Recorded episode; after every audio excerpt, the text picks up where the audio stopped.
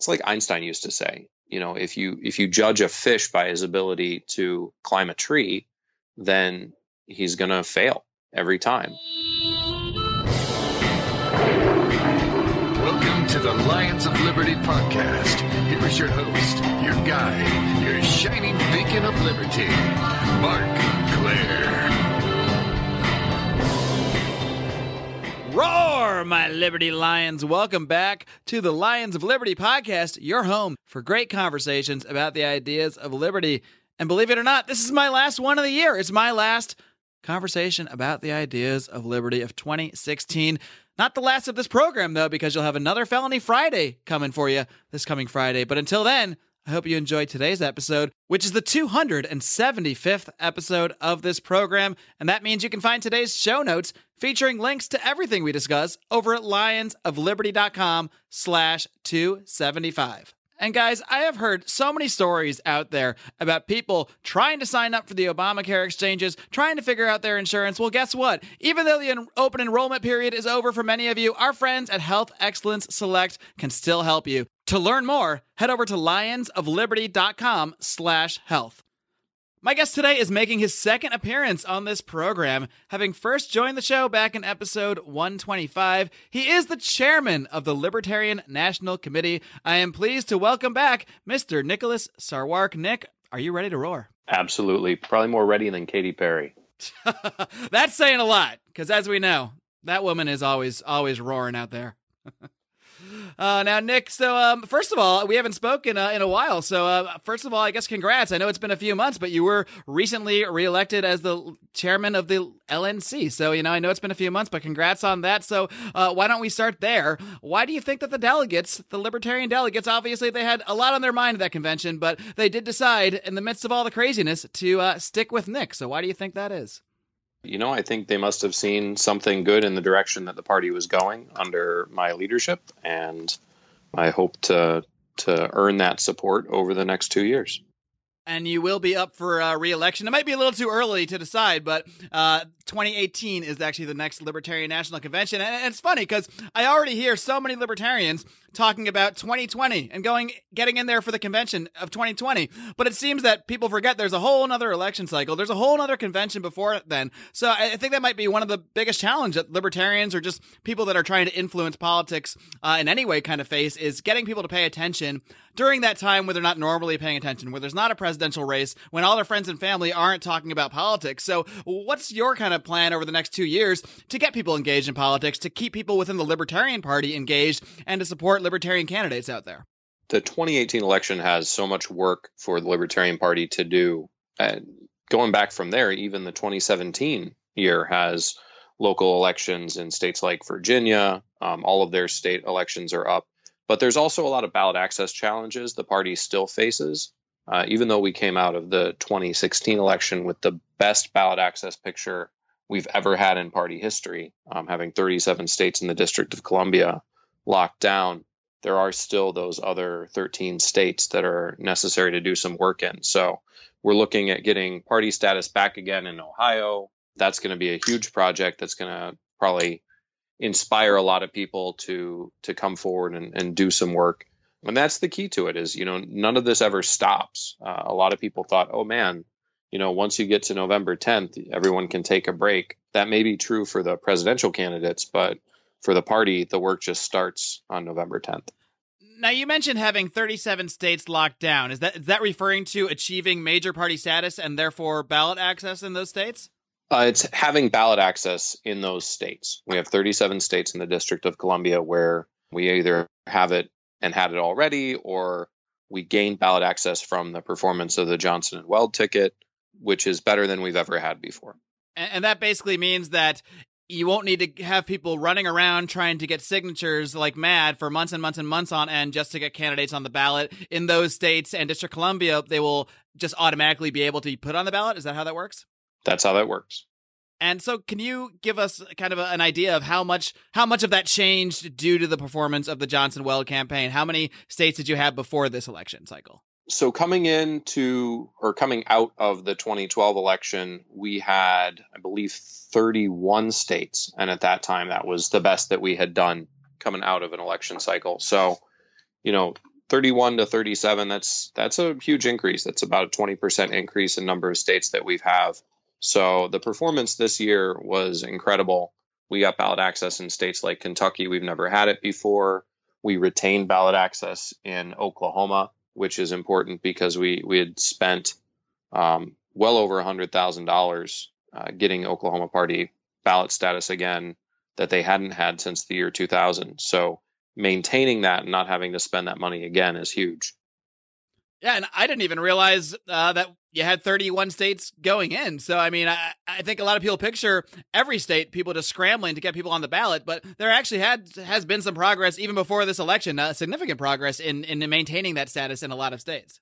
Yeah, I mean, over the last 45 years, we've worked tirelessly to really do the groundwork and do the the work of building up parties across the country rather than depending on just the top of the ticket or the presidential race or just coming around every four years. Um, and that's one of the things that's distinguished the Libertarian Party and put us in a position where we are the real alternative political party in the country is doing the hard work of building the grassroots rather than you know grabbing a big name like say a Ralph Nader or a Ross Perot. I have heard some libertarians um, in the past few months. Uh, obviously, there's a, a lot of critics surrounding the Johnson Weld campaign, as you know, but I've heard some people actually say that in some states, gaining major party status can actually hurt the party. I don't really fully understand what the argument for that is, but I have heard it. So, you, is there any legitimacy to that at all? Are there certain states where uh, maybe the, the burden of what you would need to do as a major party could be too much if the party hadn't actually, you know, grown to that extent? Yeah, there there are states where becoming a major party has some benefits, but it comes at a large cost. An example that that I remember from when I lived in Colorado, uh, Tom Tancredo had run for the Constitution Party there and received a very large vote total for governor, and that made the Constitution Party into a major party in Colorado, and they weren't prepared for it because once you become a major party in Colorado, you have to have precinct level officers and all of these county things and you have to do all sorts of organizational stuff that was orders of magnitude more than they were they were ready for. So some states have those state law requirements and then you either need to go to court to try and push back against them and and point out that you have a first amendment right not to have to do that kind of thing. Um, under a supreme court case from i believe the 70s or you have to just grow to that level, you know, and and so that's that's a real question that each state party has to ask themselves is, you know, is this going to be beneficial or or harmful? You know, are we ready for that growth? You know, but the fact that we're even having that conversation is some real progress. Sure. I mean, I, I, don't think that was even probably part of the dialogue in the Libertarian Party 20 years ago. Back then, it was probably more just like, hello, we're over here. Anybody see us? yeah, no, it's a it's a much better place to be um, having to deal with the pain of success. Now, uh, obviously, there's a lot of positives from the Johnson Weld campaign. Uh, there's uh, possibly some negatives too. You're no stranger to the critics. You have the internet, and you have uh, you know real life conventions where I know there's been a lot of critics of the presidential candidates. I do want to focus a little bit more on the positive though first. And uh, there's no doubt that you cannot deny the fact that Gary Johnson and, and Governor Bill Weld received the mo- the highest vote total of, of any libertarian candidate in history. So, what is your assessment of of the other positives of the Johnson Weld campaign? What what benefits have you seen towards the Libertarian Party as a result of this election cycle? You know the the campaign itself uh, tripled, more than tripled the highest vote totals that that a campaign had ever gotten at the presidential level in the Libertarian Party. The fundraising was, I think, more than quadrupled uh, the highest fundraising level we'd ever gotten before, and that was really allowed a lot more than could have been done otherwise. But those had uh, spillover effects on the party itself. You know, our national party membership is at the highest level it's been since I believe you have to go back to like 2000, 2001 to get to those kind of numbers. Our revenue was, you know, way higher than it was predicted to be coming into the election year, even with the normal, you know, increases you get from the excitement of a presidential campaign. And there are, you know, probably about a quarter million Johnson supporters who we can now go out to and talk to and, and see whether or not they want to become part of the Libertarian Party. You know, there are probably some voters who just voted for Gary Johnson one time and have no interest in libertarian politics. You know, maybe they knew him from New Mexico or something like that. But there are also a lot of people who are kind of waking up to the fact that the two old parties don't really represent them, that those are not viable political options. And we just have to go out and invite them in. What would you say to people that are concerned that people that were brought into the party specifically by the Gary Johnson and, and Bill Weld campaign might not be quote unquote real libertarians? They're maybe just people who liked uh, liked their messaging, but a lot of people out there don't feel that Gary Johnson's messaging really is libertarian. I think he said a lot of things that rubbed some libertarians the wrong way. Uh, what would you say to people that are concerned with that? That while they see the numbers, you can't deny the numbers. They see the people coming into the party. That people that are concerned that that they might be leading the party uh, in the wrong direction. You know, there's no gatekeeper in the Libertarian Party. There's no one standing at the door checking your papers before you're allowed to come in. Hey, that's not your job. Anti-libertarian. Now it's funny how many people on the internet seem to think that that was my job over the campaign. You know, why aren't you going out and rebuking the ticket that the delegates chose or, or kicking so so and so out of the party because they're saying unlibertarian things? And it's not my job. You know, the delegates choose their candidate. It was a real convention and it was a contested convention, and not everybody's going to be happy with the choices the delegates made. But it's you know what i would say to those people who have some concerns is get involved in the party. You know the, the party is not some sort of static institution. It, it is a, a dynamic and ever-changing group of people who've come together for the idea of creating a freer country and you know things ebb and flow so if you feel like there are people who came into the party who feel differently from you then recruit some people who feel the same as you you know try and outnumber them I'm all for that kind of healthy competition. What I what I don't agree with, and I'm not going to you know help enable, is the idea that you know you're not going to recruit anybody new. You just want to stop the new people from showing up. You want to kick them out. That kind of behavior really isn't productive at all. Sure, and even if if people did come into the party, they didn't show up as say uh, anarcho-capitalist Rothbardians or or whatever ideal that a lot of people out there want everyone to be. No one's going to start that way on day one. And look, I I've had my criticisms of Gary Johnson, of Bill Weld to no end, but at the same time, you know, I run a libertarian podcast. We get a lot of listeners that that are brought in in various ways, and and I can say anecdotally that I have seen a lot of people come into our private Facebook group and say, you know, they first heard about this other thing, this libertarian because they just found out there was this guy Gary Johnson running for president, and maybe that's all they really learned from from Gary Johnson. They learned that there's another party and someone's on TV talking about that, and they really hate Donald Trump and they really hate Hillary Clinton, so they they went around googling, and part of that googling led them to my podcast, led them to other libertarian podcasts. So so even if Gary Johnson and Bill Weld might not have been great messengers, we can argue about that all day long you can't deny that it is bringing some people into to go down that rabbit hole. So the the key really for people that I don't think that really like the messaging of Gary Johnson or Bill Weld is to go find those people, you know, and talk to them, you know, bring them your messaging, show them what you think libertarianism is, you know, because the, Gary Johnson and Bill Weld, they're just two human beings. They they can't do everything and even if they had a great message, they wouldn't be able to completely change the Libertarian Party on their own. I think like you said, that is really up to the people and the individuals who who care about these ideals.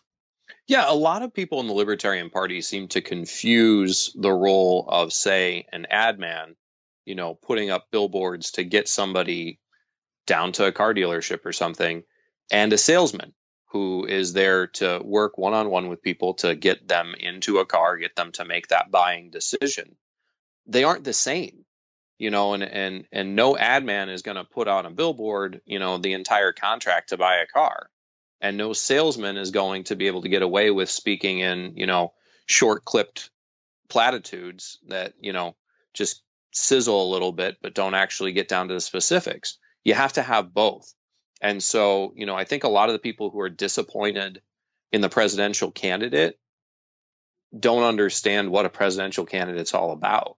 You know that's a that is the most retail the most broad saturation of retail politics that you can get that's you know the the complete opposite of the local city council race where you're going to be able to knock on every single door and talk to every constituent individually.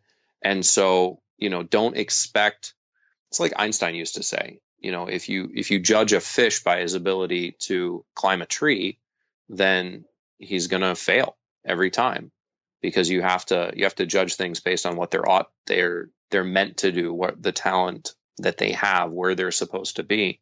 And I think a presidential campaign, especially at this point in the Libertarian Party's history, is that first impression that you know leaves enough of a positive impression to get people to want more. And then I think the closing really is something that Libertarian Party members have to take responsibility for. So you would view that the presidential candidate, whether it be Gary Johnson or whoever, as basically that billboard, that that initial sign that gets somebody's attention, that just points them out, hey, there's this car dealership or this libertarian party down the road. Why don't you stop in and check it out? And then once they're in there, well, that's when you can really dig into them about the ideas and, and the nitty gritty, uh, you know, of the philosophy. Absolutely. You know, one of the things that you always see in presidential campaigns, and this is not specific to Libertarian Party, this is all over, is reporters constantly complain that such and such candidate doesn't have policy specifics. They're not talking about what they would really do. They haven't specified what their plan is. But if you look at, at voting patterns and how people actually calculate their support, voters don't care about that. Reporters care about it because it gives them something to write about. Voters could care less. They care about whether or not that person gives them a good feeling, whether they give them a better feeling than you know the other person does. That's all they care about. So you know a lot of this armchair quarterbacking comes down to people who are super analytical uh, of which we have probably an, an, inordinate number in the libertarian party being upset that someone doing this mass market retail politics isn't talking to a small minority of people you know, you just it's not about you. And that was something, you know, I realized even as chairman of the National Party that once that nomination was secured, the the candidate was no longer talking to me. You know, the that first CNN town hall got a lot of critiques from people because the candidate wasn't presenting as strong a libertarian message as people wanted. And it wasn't about us. It, wasn't about talking to the libertarian base. That was done in order to secure the nomination. It was about talking to the middle of America who didn't really know anything about libertarians and giving them enough of a warm, fuzzy feeling to check it out, to go to the campaign site, to maybe give some money or put on a bumper sticker. You know, it's not about converting them 100% uh, on that first touch. I think what you said there about how the typical American or typical human being makes their political decisions uh, is very accurate because we've basically seen that embodied by Donald Trump. The biggest criticism, or one of the biggest criticisms, there's a billion of them out there about Donald Trump has been his lack of policy specifics. The fact that he, he would never really say anything about his policies. He would just be out there emoting and, and you know putting out slogans. Well, guess what? He's the president elect now because people don't care about policy specifics. Now we can argue that that's sad, and that is sad, but you know when we're talking about retail politics, you know there's something Donald Trump is good at and that's retail marketing. And he used that to launch himself to the presidency, but he didn't do it by, you know, having detailed breakdowns of all his policy specifics. He did it by identifying a few key issues that people were really passionate about and stirring them up on those issues, making them have a feeling that made them like Donald Trump. It gave them a feeling that he was the guy that was going to go in there and fight for them or destroy the establishment or whatever it is that people were looking for their presidential candidate to do. He was able to capture that uh, in a way that was really unconventional, but at the same time, it's really just an extreme version of what all politicians and all presidential candidates have, have been doing for, you know, as long as politics has been around. Yeah, I mean, there are things in politics, just like there are things in marketing, there are things in sales that work. And some of them are things that people find distasteful or they find corny or they find, you know, they just don't like it and so you get these these concern pieces about you know there's too much negative advertising in politics. Negative ads are there because they work. You know there, there's not enough policy detail. There's no policy detail because details can drive people away in a way that generalities can't. So why would you divide your market like that by giving them reasons to not vote for you? And so i think you know as libertarians we can either recognize how people actually behave what what actually works in politics and marketing, or we can, you know, try and white knight this whole thing into, well, people shouldn't want that. We should be able to sell them in a different way. We should be able to, to, to talk to them in our language and they should just understand it. I mean, you can try that all day long, but I don't think you're going to get a lot of success there until you start engaging people where they are. Nick, I got a little bit more to grill you on, but first, I need to take a minute out to give a word to our sponsors. Guys, I have purchased my own health insurance for the past decade, and I saw firsthand how prices just skyrocketed after the implementation of Obamacare. Suddenly, I found myself with huge premiums, huge deductibles, and being told that I have to buy this specific insurance or I'm going to get fined. I realized right away that this was a scam and that I needed to seek an alternative. And I found that alternative in the concept of health sharing.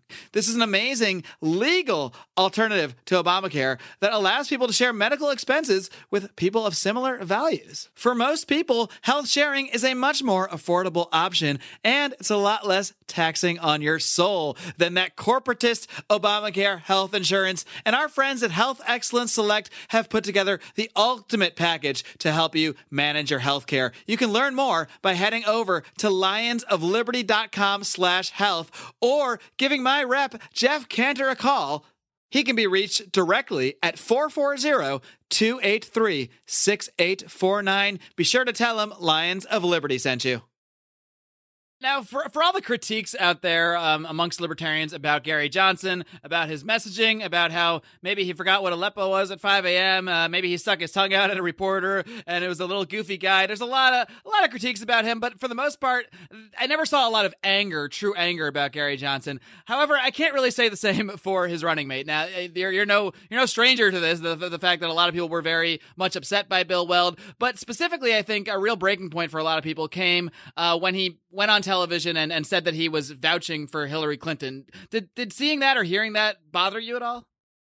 Uh, you know, it's not.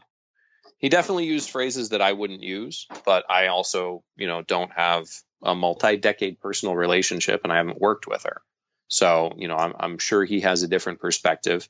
I also didn't have a preference really for which old party candidate won, uh, and, and apparently he did, uh, and he didn't get his preference. So, you know, I consider that to be punishment enough.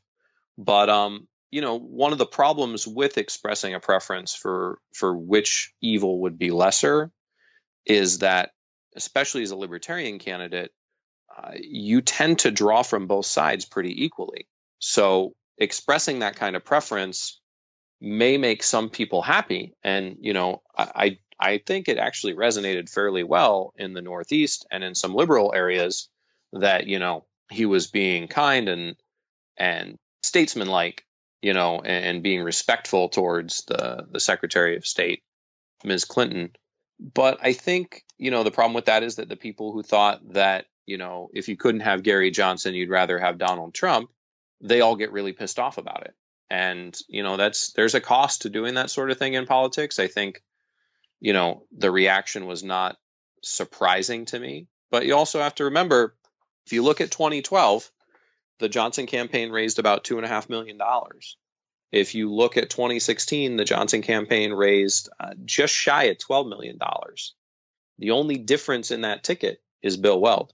So, you know, what's it worth to, to be a little upset with somebody saying, you know, kind things about their opponent?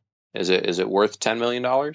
So, do you think a lot of the appeal and a lot of the reasons that more money was brought in this year was because of that maybe that that dual governor marketing strategy which was really Johnson's strategy from the beginning. He wanted to be able to say look we've got two experienced governors here who have a, a record of being fiscally conservative socially liberal. I know that phrase is going to bother a lot of people out there uh, but but that was the strategy. So and, and you would say that based on uh, based on the numbers based on the the money that came in and based on the people that have influxed the party i, I guess you would say that strategy was, was successful in its mission.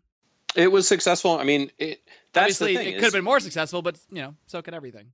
So could everything, and and that's again, it's it's back to the fish climbing a tree. You know, if you try and judge the Johnson campaign by a metric that you created in your own head, you know, for whether or not they make somebody bake a Nazi cake, then yeah, you know, they're going to come up short because you made that metric up in your head.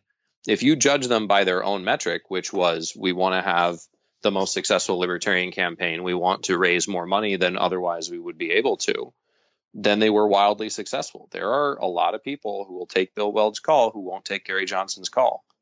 And, you know, you can fight that frame or you can play sour grapes and go, oh gosh, we don't even want their money. Um, I don't think you can be very successful in politics by saying we don't want their money or we don't want their vote too often. Uh, that's not usually a winning strategy. So, you know, it it came at a cost, and the cost was Bill Weld phrased things and, and had some deviations from the Libertarian Party platform that some of the more hardcore people didn't agree with. And and that's the thing. Do you want to have the most pure messenger with a tiny little megaphone standing on a street corner being listened to by 10 people? Or do you want a less pure messenger with a giant megaphone who's able to reach millions? This is a trade off. Yeah, I think a lot of people out there got spoiled by by a guy named Ron Paul back in 2008 and, and 2012. Uh, a guy who was on the national stage, got a lot of attention, and really did speak well to to the libertarian philosophy, but we still have to look at Ron Paul and, and, what his quote unquote success was. I mean, he floundered out of the Republican primary. That that was his political, you know, the political result. Uh, I think the the uh, the better result is how many people got he became interested in the ideas of liberty because of Ron Paul, and perhaps right. perhaps some of that is because of how pure his message was. But you know, a large portion of that might still just be because Ron Paul got them excited, got them interested, and again sent them down that rabbit hole. So really, what we got to look at is how can we get more people down that rabbit hole to get them even thinking in this in this other way in this way that is so outside the, the current political norms? And uh, we can't really expect everybody to be murray rothbard in the process of doing that. Right. Well and murray rothbard as a politician was pretty terrible. You know i i, I hate to i hate to voice an unpopular opinion but oh, bring um, it nick. That's what we do here phil- philosophically, you know, I, I, I have some of his books. I actually have a silver round with his face on it, uh, and I agree with a lot of what he said. That said, he was kind of a jerk to a lot of people. He picked some very unsavory political strategies, especially near the end of his career. You know, and that's the same thing with the Ron Paul. You know, I, I don't want to speak ill of, of Dr. Paul, but the success that he had primarily has been success for Ron Paul. You know, it builds up his mailing list, his institutions. It didn't build up the party he had chosen to be in, either of them. And, you know, it, it's, you run a very dangerous line if you get too tied up with one personality in anything, in politics or, or in life. And I, I see some of that happening with Ron Paul because he had policy prescriptions that were straight up wrong and anti libertarian and I've talked to people where if you point out these specific things that he's chosen as policy, they will twist into pretzels to avoid speaking ill of, you know, Ron Paul because Ron Paul can do no wrong. You know, and everyone's capable of being wrong. And, you know, the, the strength of libertarianism is that the principle doesn't care who the messenger is. You know, it's either a libertarian position or it's not a libertarian position. And sure, none of us are perfect, but none of us should be given a pass on having to have actual libertarian positions or or not be able to be called out you know when you say that you oppose marriage equality. You know that's not a libertarian position to have. States rights is not a libertarian position and it's something Ron Paul had pushed for a long time. You know I don't go out of my way to call it out but I do want to call out sort of that pattern of saying that a particular person because you like them or because they inspired you that they aren't they are no longer capable of being wrong and no one can criticize them. I think that's such a great point, and it's it's something that um, people all across the political spectrum are privy to or prone to is to just follow personalities, whether it's Obama or Donald Trump. I mean, you'll see an Obama supporter or a Donald Trump supporter arguing against the same things as long as it's their guy. That, that's that's the one doing, you know, or the other, the competition who's doing the quote unquote bad thing. But you, you flip the names and suddenly that bad thing becomes totally fine. And and libertarians are in no way immune to this. I mean, heaven forbid you say a single negative word. I mean, I, I, guarantee we're gonna get comments on, on this show just from what you said. Uh, you know, say you say a remotely negative word about Ron Paul. I mean, I probably like ninety five percent of what Ron Paul says, but there's about probably five percent at least that I disagree with.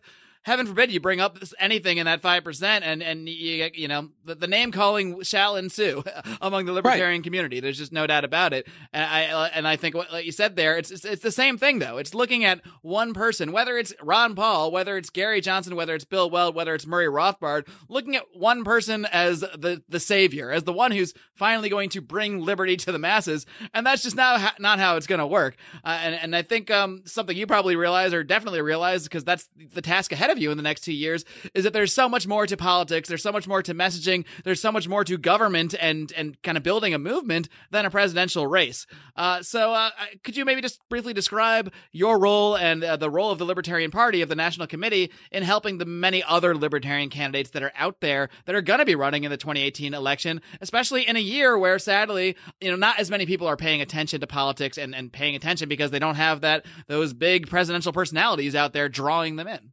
Right. I mean, you can't you can't underestimate personality. Uh, you know, it's a natural human instinct to to like personalities and for personable people to be able to be more successful. You just want to be careful, you know, not to get locked into a cult of it. You know, the National Party, this is one of the things a lot of people don't understand about how our party is organized. The National Committee is responsible for, you know, we have a national office and a staff and we do messaging and stuff like that. But all of the candidates other than president and vice president are nominated by state parties. And state parties are independent of the national party. They're affiliated but they're completely autonomous. So they can choose to do things I agree with, they can choose to do things I disagree with, they can choose to run candidates that I wouldn't like or candidates that I would like.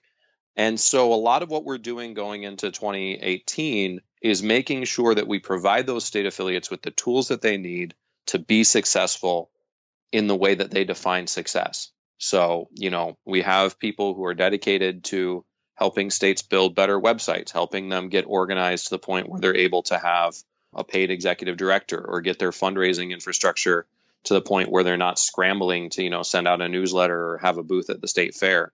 And then we're also trying to create an attractive image for the party so that you know these people in local communities I, I, talked to somebody at the national office just this last weekend who had come up from uh, the Norfolk area who had just been inspired by what was going on in the messaging to go and run in a local race in Virginia in 2017.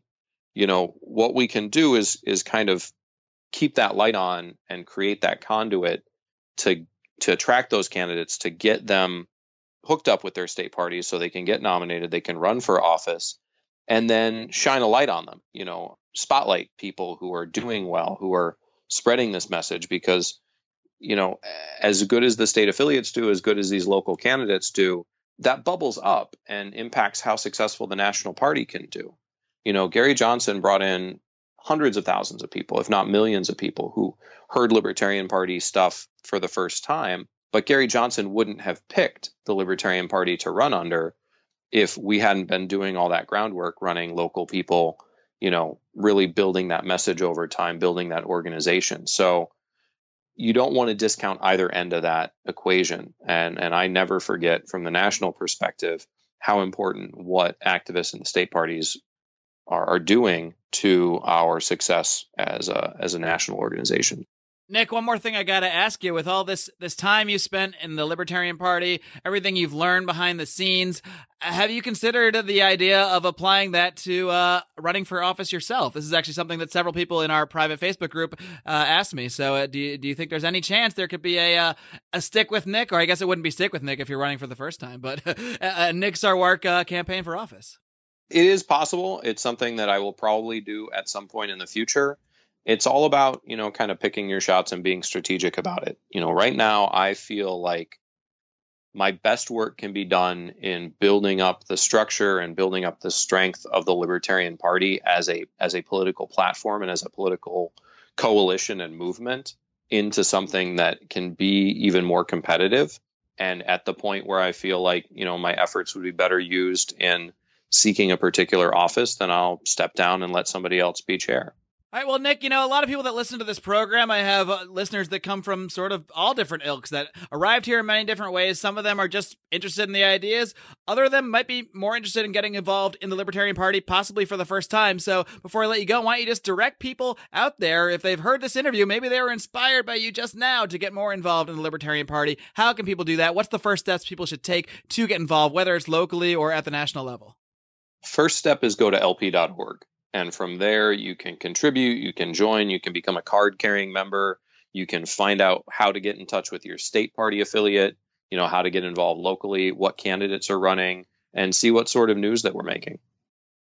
All right, Nicholas Sarwark. He is the LNC chair, at least through 2018. And we wish you the best of luck, Nick. Keep up all the great work and keep on roaring. Thanks a lot. Have a great day. All right, guys, I hope you enjoyed my conversation with the great Nicholas Sarwark, the calm and collected chair of the Libertarian National Committee. And there is no doubt that 2016 was a crazy year, perhaps the craziest year in politics that I have ever seen. And that craziness did actually lead to libertarians having more of a chance to reach out to others than in past decades simply because of the Clinton Trump dynamic and, and how unpopular those two candidates were. So it really did present a good opportunity. And, and we can say that the Libertarian Party didn't capitalize on that opportunity enough. They should have done more. They should have had a different candidate, yada, yada, yada. But at the end of the day, there's a lot of points here. And look, I've been a critic of Gary Johnson. I've been a bigger critic of Bill Weld. We have not left these guys alone at all. But we do need to look at the bigger picture in some ways. And you know, if we're looking at presidential candidates to, to turn people into pure libertarians, I, I think we're going to be chasing our tail. What we do need to do is get people interested in the ideas of liberty so that they can be in a place where they are ready for this conversation. And I think that's what we tried to do with our Liberty Draft, the recent Liberty Draft that was a big hit in the libertarian community. My man Nicholas Sarwark was actually drafted in that draft by the team Make Liberty Great Again. So be sure to go back, by the way, and listen to the Liberty Draft if you guys have not checked it out. But uh, point being, look, there's a lot of people in our Facebook group who I, I only later found out only came to the ideas of liberty through Gary Johnson, through this very election cycle. Not because Gary Johnson turned them into libertarians, but because he made them aware of the Libertarian Party, of another way of thinking, and that actually led them to Google libertarianism or go on iTunes and look up libertarian podcasts. Well, guess where you find? If you look up libertarian podcasts on iTunes, you find this show. You find the Jason Stapleton program. You find Tom Woods. You find the Johnny Rocket Launchpad. You find the Lava Flow podcast. You find We Are Libertarians. You find the Remso Republic. I think I've plugged everybody that's that I've worked with in the libertarian podcast world in the last year. These are all great shows. I consider this an ad for everybody, for every libertarian podcaster out there, because the more voices we have out there advancing the ideas and advancing this conversation, the more people we're going to be able to turn into quote unquote more pure libertarians, whatever that means to you. It's a continuing dialogue. And the more people we can get involved in this dialogue, the more we can ad- advance things on certain issues. Whatever issues we may care about, whether it's the war on drugs, as I'm passionate about, whether it's foreign policy, whether it's monetary policy, ending and curtailing the Fed. There are so many things that libertarians are passionate about. But how are we going to get people to the point of accepting this conversation? Well, that is the grand question, and no one has the right answer. But it's hard to deny that, to some extent, the Gary Johnson and Bill Weld campaign was successful at doing that. Now, it's not who I would have chosen, but as Nick pointed out, there are positives, and we got to look at the positives and the negatives. We got to look at both to really get the full picture. Now, guys, I want to personally thank you guys for making 2016 the biggest year in Lions of Liberty. This is our third year that we've been doing this, and the show's gotten bigger than ever before. We've more than doubled our listenership in the past year. And that's thanks to you guys. Maybe it's thanks to Gary Johnson and Bill Weld. I don't know. But without listeners, without people that were interested in this conversation, we'd have no show to do. We'd have no reason to do this. We all got lives, we all got careers, but we keep showing up at this microphone because we are passionate about advancing the ideas of liberty. And we're going to keep doing that in 2017. And we've got some big announcements coming. In fact, this coming Monday, our first show of the year, our first Lions of Liberty episode of the year, we're going to have a major announcement about the new format of this program. So stay tuned But hey, what good's a new format if we don't have more people coming in to listen to this thing? And that's where you guys come in. The best way you can help us advance this program, advance the ideas of liberty in the coming year is by sharing this program with your friends, with your family. Head over to our Facebook page, facebook.com slash Lions Liberty, and start liking, start sharing. You can head over to our Twitter if you're a fan of the tweeting at Lions of Liberty. And of course, we'd love to invite you to join this conversation over at our private Facebook group, the Lions of Liberty Forum. Just search Lions of Liberty Forum in your Facebook search bar. It should pop right up, and we'll get you right in there to join this conversation. And you can also help this program. This is so key. This is so key by subscribing to the show. Subscribe. Hit that subscribe button. Very important. Whether it's on iTunes, whether it's on Stitcher, whether it's on YouTube, that subscribe button is so key in helping get this show and more of those earbuds out there, as well as your ratings and reviews, those five star ratings and great reviews you guys have been leaving.